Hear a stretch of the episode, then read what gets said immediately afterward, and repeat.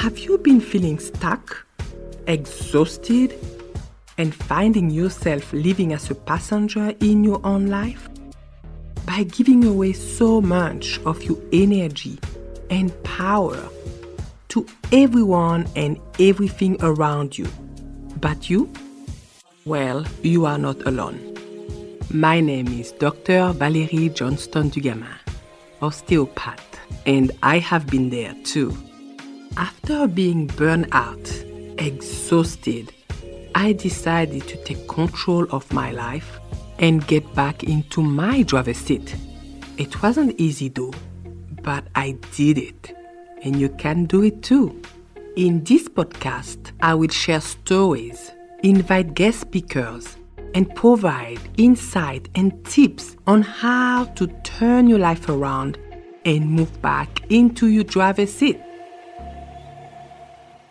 My guess while managing risks, safety, compliance, and people in the complicated world of building, construction, mining, and processing plants, was also dealing with a confusing and intense upbringing, a life changing long term chronic illness, and somewhere in there, what life in general tend to add to the mix.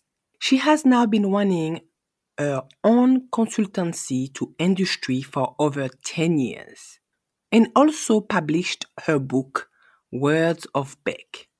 Her friend gave her a star name, Planet Beck Star. Our conversation today it's about no matter your circumstances in life, you can truly reach the stars. Thank you and welcome Becky Parros to the Driver Seat Club. Hi, Valerie, and thank you very much for having me today. It's an absolute pleasure to be here with you. Yes, I'm really looking forward to sharing my story around that, I suppose. Look, I came from a very dysfunctional background. My childhood memories aren't great. My father was an alcoholic, and uh, unfortunately, all the abuse and and narcissistic, you know, behavior that came with that. So I, I grew up in an environment where I was told I wasn't worthy, I didn't belong, I had no value, you know, all that sort of really horrible stuff that say it once to someone and it can bounce off, and say it every day and it becomes your truth. And then I obviously growing up and, and really wanting to get out of that, not really knowing how. I didn't have friends. We weren't encouraged to engage socially or anything like that. So I got to kind of university age, and apart from the pressure of, you know, I have to achieve, like I was grade A student. One, because I was, you know, a good student, but two, you know, I was also under the threat of violence if I didn't achieve that much. Okay. Yeah, it was very clear I was going to university because I had those things, and that was just even if I didn't want to, that wasn't going to be an option I'd have. Looking at the options, I was good at maths and science. And I also had this desire, I wanted like a really good paying career that could kind of take me away from my circumstance. Originally, it was architecture, but that had six years of, of study, which just wasn't possible. And also, the university was uh, distant. And there was no way I was going to be able to leave home anytime soon. Controls and everything was still there. So I had to use the local university. And so the closest thing, even though I now know they're not very close at all, they're related, was engineering. And I had no idea what engineering was. I was told, you know, good salary, everyone always needs buildings and roads and things like that. So, you know, it's a career for life. Great, sign me up. Without realizing what that actually meant. So I did my first year of uni, 640 odd blokes and 10 girls, because this is, you know, 30 years ago. This was not when women in STEM was a thing or encouraged. So there was no support groups. So that was a shock in and of itself. Yes. And then I went and got a job in the same space because I needed to pay for the degree. And I didn't choose the hospitality route and all that sort of stuff that, that students did. One, again, the kind of the constrictions around not I wasn't, you know, I wasn't going to be able to work till midnight. I didn't have a car and I didn't have parents who had a car and, you know, all that sort of generous stuff that parents do that I've since discovered where they're happy to drive their kids to their job. I didn't have any of that. So I got a nine to five job in the industry, which was great for furthering my career and sort of, you know, shortening that. So I came out of a degree with also three years of work experience. But at the time wasn't paid very well. So it was an interesting juggle. But the main thing that stands out is I went into a career that also told me back then that I didn't belong, you know, had to fit into their world and I wasn't worth anything. I didn't fit. So the same messages I'd received over and over again in my childhood, I kind of got in my career selection, which is, you know, interesting from a, you know, psychological point of view and, and all those things that you can kind of, you know, pop psych 101 go, oh, but what happened and what it made me do was kind of choose early. You know, a lot of people who don't necessarily have some of those challenges just kind of can keep going and kind of don't really feel 100% in or motivated or committed. They just kind of, you know, cruise on through because that's their life and that's what they're used to and, and they have the facility to do that. I didn't have that facility. And then what happened, just to, you know, double down on like how interesting is my life, at age 18, just after I was kind of getting into the career and second year of uni, I got diagnosed with rheumatoid arthritis. So massively debilitating, physically destructive, instant, you know, I went from like healthy girl walking to and from uni a couple of kilometers a day to someone who couldn't even hold a hairbrush to brush her hair. She was in that much pain. It took them several months to diagnose me. So it was a very long, drawn out, and incredibly painful process. And when they finally diagnosed me, I kind of had this whole what's the point? Why have I tried so hard? Why should I keep trying so hard? You know, I went and looked at help groups and support groups and had the same messages are once again given to me. Like, and because these were elderly people, it's like, oh, just change your career, just pick something else. Overwhelmingly, I was told once again to give up, check out, it's not worth it. Okay. And how did you feel about uh, having again, even when you were sick and you were diagnosed with this condition and going and seek some medical help, and they keep on telling you the same thing that you've been hearing from your childhood, your first job, and also seeking help? Mentally how did you feel before the resilience come? Very very angry like rage possibly and i'm like is there a level above rage? Because i possibly reached that too like angry you know burn down the world angry it's not fair how dare this happen why me? So there was depression tied up in that as well but overwhelmingly my emotion was anger. And in that space being angry and having an element of you know why me and that and that sort of pathway to depression. I won't say I had full blown depression. Definitely there was a pathway there. And there were elements, I suppose, of, you know, that happening in amongst the anger. I just recall I spent three days in what I call the, the black place. I felt like I was just breathing black. I just, you know, just in this nothing space where it was dark and, you know, there was no sound, there was no input or output or anything like that. Kind of like, you know, you imagine the bottom of a well something in that sort of realm. And I'd spent three days there. People call that depression, and yes, that probably was, but it was also just very, very, very internal. And I came out of that with the realization that I either check out and give up and take the advice of all these things. But for me, that was like whole of life decision. That wasn't just you know this thing. It was kind of like, well, what's the point of being here? Or screw everybody, stuff these messages. I'm going to do whatever I can to have a life. And I've got to make that happen. And I've got to push that and I've got to create it essentially because no one's going to help me. So I was very clearly faced with these choices. I'm an extreme person. So, you know, it's either this end or this end. There's kind of no middle ground for me. I'm in or I'm out. Just kind of know I'm going to sit on the fence for a while. So, you know, that's why they were, you know, worlds apart. It's like it's either I'm either done or I'm in. And I chose in because I was too angry to give up. You know, I was too angry to prove everyone right. I was too angry to take any of that advice. So I channeled that anger. And one of the things I learned over time is like, anger, emotions are energy. So you have the ability to tap into the energy behind the emotion and use it in another way. So there was a lot of transformation. I was still very angry and I had a lot of anger spare. That's why it was always available. But I transmuted that into action. So I might have been very angry doing things, but I was doing things. So I kind of went out and kept going with my uni, kept achieving and achieving and achieving just to prove everyone wrong. And I had probably about 10 years or so of just, you know, ticking boxes of achievement. I've done that, I've done that, and growing in my career and expanding. But hindsight, obviously, what I realized in, in the space of those 10 years is that's all I was. You know, I was all about work, it was all about achievements, it was all about proving people wrong. And there comes a point where that, as we know, if we've sort of had exposure to coaching, is what's your success becomes your sabotage if it's not necessarily being done in the right mindset. There came a point where the anger no longer drove me, where I'd siphoned off enough energy of the anger that it wasn't really able to be used anymore. And also, too, I'd had 10 years of life, so I didn't actually have a lot in the space I was currently in to be angry about.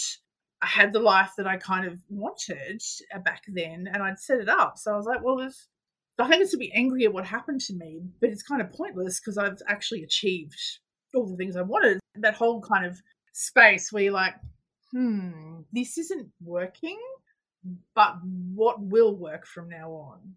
Yes, and you say that you had the life that you wanted. What was the life that you had? So I had freedom. I could come and go as I pleased. You know, I had enough money that I could kind of disappear and go to another capital city and eat great food and have a party at the drop of a hat.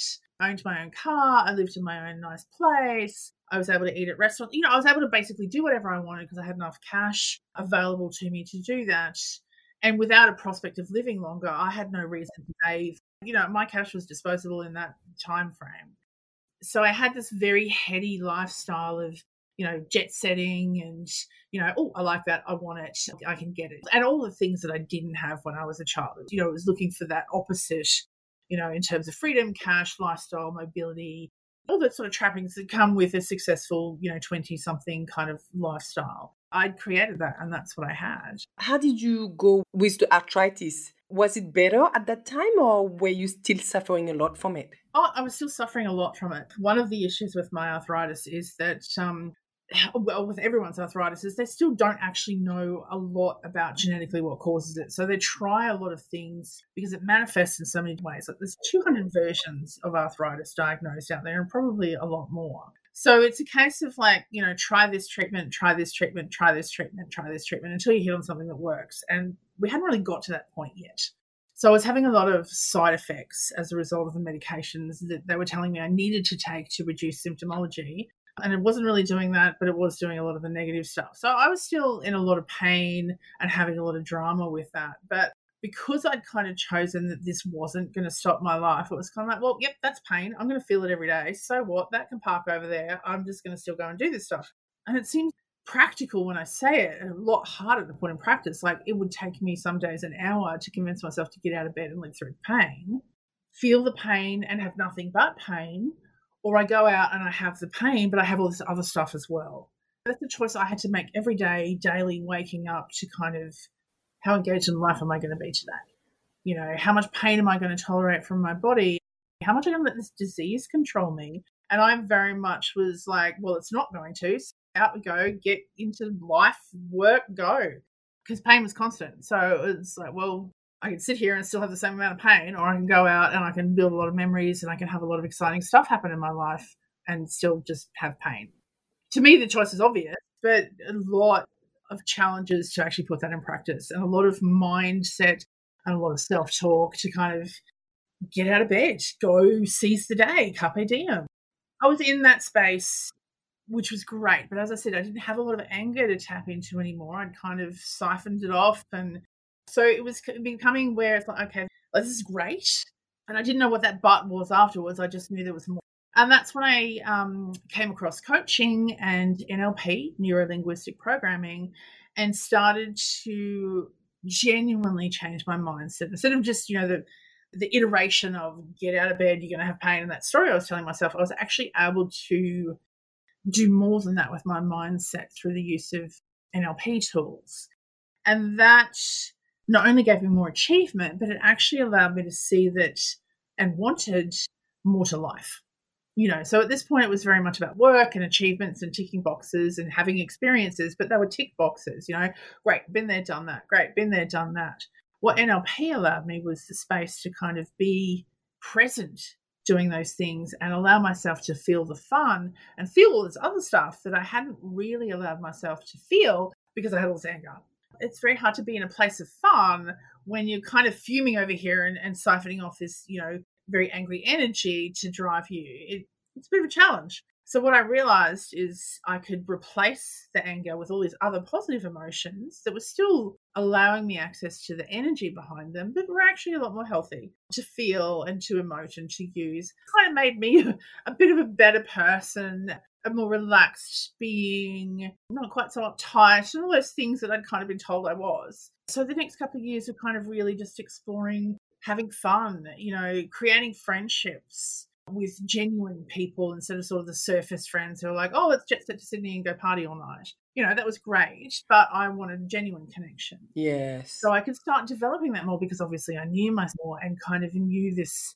space I was looking to fill. I could try hobbies and actually be present with the hobby and and decide whether I actually enjoyed it or not, rather than just, oh, look, a hobby, great, tick, I've accomplished that, right, okay, next hobby. You know, I actually could have a space where it's like, oh, actually, I enjoyed that. Maybe I could just keep doing it for fun.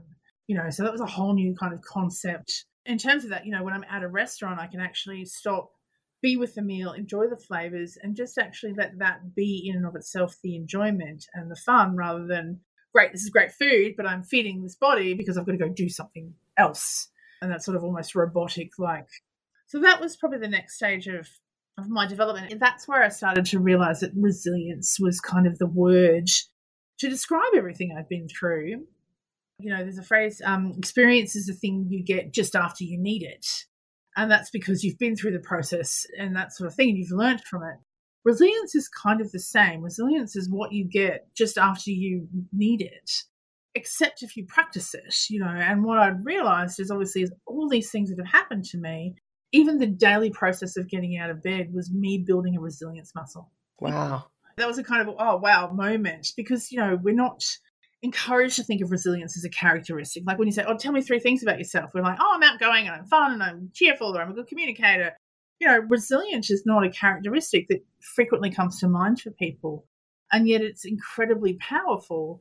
So I'm a big advocate, and, and one of my kind of favorite speeches to give is kind of you know about resilience and and building it like a muscle and using smaller events to kind of stretch you in resilience so that when the big one hits kind of thing you've got some practice and you've got some confidence in your ability to get through this big stuff knowing that you've practiced resilience and, and you have it as a characteristic as opposed to kind of having that overwhelm and then discovering resilience later. It's very interesting what you're saying.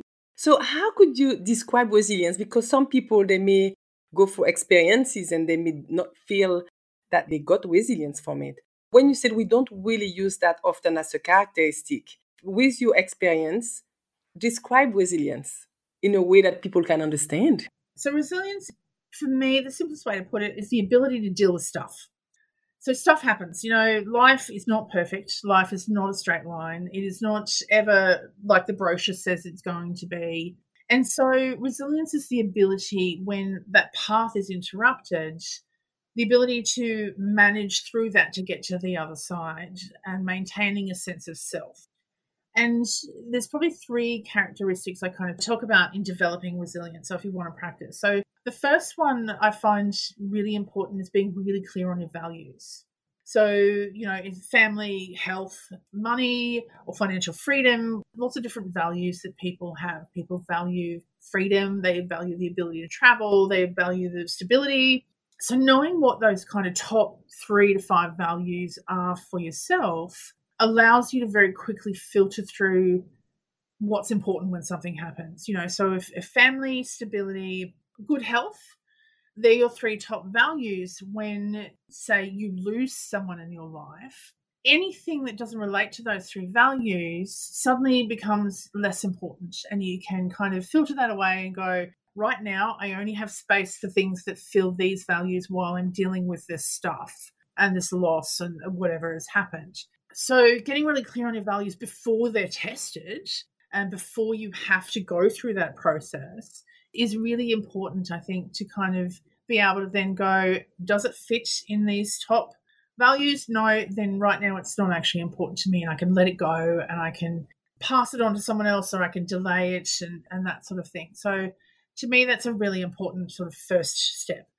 The second step is then priorities. So, kind of like values, but in terms of things to do. But allowing yourself to have a level of organization and knowing what's important rather than just urgent. I think it's Stephen Covey, Seven Habits of Highly Effective People, has the, you know, what's important, what's urgent, what's not important but urgent, and what's urgent but not important. Anyway, you get the idea. So in the important spot, yes, we'll just go with, you know, look it up. Um, Stephen Covey, Seven Habits of Highly Effective People. There's a little diagram that explains it. But essentially, things that are urgent aren't necessarily important. So you can do them without being too attached you know, sometimes we get really caught up in a task that doesn't have that sense of urgency and doesn't have that demand. So we can kind of let it go. We can either delegate it to someone else, which I'm, you know, learning more and more is a good thing to do. The best availability in a, in a really short amount of space and, and move it on because it's not important. With that sort of categorization, knowing what's important allows you to prioritize those things and then again let the rest fall away. So you can see with the combination of your values and then tasks falling into that urgent important category, all of a sudden you can start to let go of all of the other stuff around. And making those decisions in smaller ways and on smaller cases is what practices that sort of muscle and the, the habit of being able to do that. So, you know, example is someone cuts you off on the drive to work. You know, we've all had it happen to us. It's really annoying. We get really cranky. We kind of, you know, swear words and rude gestures and, and whatever potentially. And, you know, some people allow that to kind of taint the rest of the day. We turn up to work, we're cranky, we tell everyone, we pass it on.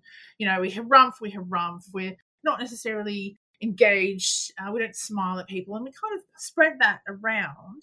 Whereas if we can practice a resilience in that moment and kind of go, well, does this impact my top three values? Not really. Is this important for me to spend energy on? Not really. So you can see with just those two things, it's a kind of okay. Well, maybe we let it go. Maybe we have our little, you know, you're so and so, and then let it go and move on. So that when we turn up to work, it's not controlling the rest of our day. It's not determining our interactions with other people. Because you know, you turn up cranky, you share that cranky with others. They in turn then get cranky with you, and you know that interaction then escalates rather than dissipates.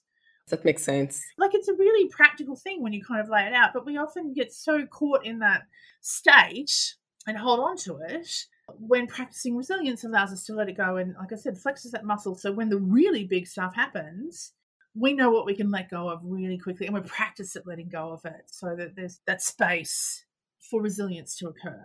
And then there's one more thing is and it's communication, which kind of ties all that together and that's communication with yourself. You know, what do I need right now? What's important to me? How does this affect my values? Like we've kind of run through having that communication and, you know, what do I need right now to be able to just take another step in life? You know, like my self talk in the morning, I'm always going to have pain. I can either have pain with nothing else or I can have pain with an accomplishment or an achievement or an experience. What am I going to choose today? Is really important. And then externally as well. You know, when big stuff happens, a lot of us just shut down. We close off, we disappear, we take some time for ourselves, which is valid, but we often forget to communicate to others that's what we're doing or that's what we need. And then obviously, when that space starts to break open, we're ready to interact. A lot of people aren't around because we've kind of, you know, we've not responded, we've not communicated, just give me some time. So when we start to engage, they're either not there or they're a little bit disengaged or they're not sure because we haven't communicated. Okay, now I'm ready to engage again. Please meet me. Please be with me. Please interact in some way. And again, the communication. I really appreciate what you're doing for me right now, but it's not supporting me. So I would really appreciate this in a couple of weeks when I can be in the space to accept this. If you wouldn't mind, that would really, really suit me right now. So you can see that that's honored your values. It's allowed you to create some priorities and you've communicated to me, that's kind of the core of resilience. If you can do all those things and you can do them with the small stuff, you're at least prepared in some way and you've got good habits set up for when big stuff hits. Wow, that's really amazing. Yeah, I spent a lot of time trying to break it down because, of course, everyone's like, How have you done this? How have you gone from abused child to leader, writer, coach, powerhouse, you know, superwoman? I'm not special. I don't have superpowers although some of my friends kind of do tend to wonder whether I secretly do. But yeah, I don't. I you know I don't. I wasn't bitten by a radioactive spider or anything that gives me the ability to leap tall buildings. You know, I think resilience is a superpower. I think our definition of superpower needs to change, but that's a whole other conversation. But yeah, people are like, how have you done this? The statistic that says you should be either on the streets or, you know, kind of passing that abusive cycle on or, you know, addicted to substances to numb the pain and all those other choices that sadly people tend to fall into more because they haven't realized and been given the power of knowing that there is a different path and there is a bigger life out there and they can have what they want despite what's happened to them. And so I have spent a lot of time thinking about it, which is why I've kind of tried to break down that resilience. Because a lot of people are like, oh, you just need to be resilient. Sure, okay. What is that?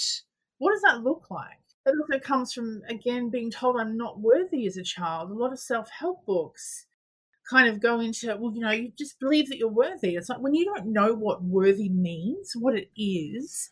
So when I was sort of breaking down what is worthy and how do I feel worthy, all these other things popped with it and came with it, and resilience is definitely a part of it. I've spent a bit of time trying to break it down to allow people to have some of the characteristics and values and techniques that I've used to overcome and achieve and be more than you know what my childhood told me I was going to be. Wow, thank you so much, uh, Becky. That was so amazing for you to really describe resilience in a way that even me, I was fascinated I was so into the description. I'm like, wow, I'm going to use some of that. Definitely. it's so good. And would you say that now you've been on the driver's seat of your life? That's it for a long time? Oh, absolutely. For many years now, since that sort of pivotal moment where I kind of realized that you know, I was achieving more than most people achieve with all the stuff that was going on and the disease and kind of really being able to embrace, well, you know, if that's the case, then I am worthy and I am okay and I am, can be confident. I live my life, you know, like a car that, you know, in Aussie, we, in Australia, we have the saying, like, drive it like you stole it. You know, I feel like I've done that with my life as well. I've driven it like I stole it. Yes. That metaphor works because the childhood I had led me to believe there was a vastly different life. So I do, in some ways, feel like what I have, I've stolen from the jaws of defeat. Yes, that's so beautiful. And it's so important for people to hear that because so many people are let themselves down, but they don't even know that they're doing it. It's just the society, the pressure, and everything on the top one of each other it's really important to have people like you that just talk about your experience and really bring it together. You sound like you're very strong and determined woman and uh, very successful as well. Anything else that you would like to share that is very powerful as you're in the momentum? I'm not a special individual. I am another human born on this planet who made different choices and refused to take on what she was told she was only worth. And I think that's probably just the most powerful thing is that you are not what other people tell you are. You are not the result of your childhood. You are not a compilation of everything that's happened to you. You can literally get in the driver's seat. It's not easy. It's complicated. I was not perfect in this journey and I've made some really stupid choices. However, it is a practice. And the further you take steps towards what you want and forget about and let go of where you were and what you're supposed to have and be and do, the easier it gets. The more you practice, which we all know, the more you practice, the better you get. Practicing loving yourself. You know, some people kind of cringe at that, particularly when their display of love is negative. But practicing all of the things, believing in yourself, practicing listing all your accomplishments each day so that you start to hear the value you've given to society and therefore the worth that you inherently have. Practice being confident, even if you don't feel like it, because as you practice it, it will become a habit. Practice choice and not reactions. You know, like we talked about with the, you know, someone cut you off in traffic, you have a reaction to that that's negative and then you carry that on practice choosing to be a different person in that moment and take a different path and feel a different way. Practicing each day a little bit more and pushing yourself just one step further in that practice, you will eventually turn around and look how far you've come from where you were and suddenly have that kind of aha moment of, I'm the result of my choices and the circumstances of everything, not just what I was brought up to believe and what I was told I was only good for, and what the experiences my previous life told me was my value. Create your own value.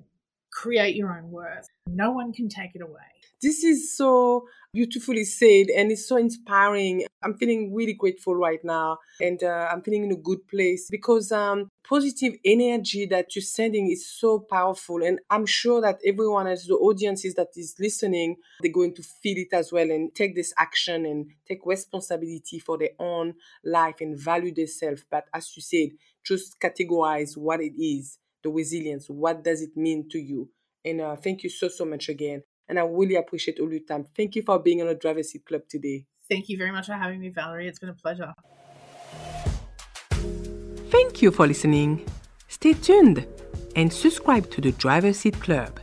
Until next time, have a powerful day.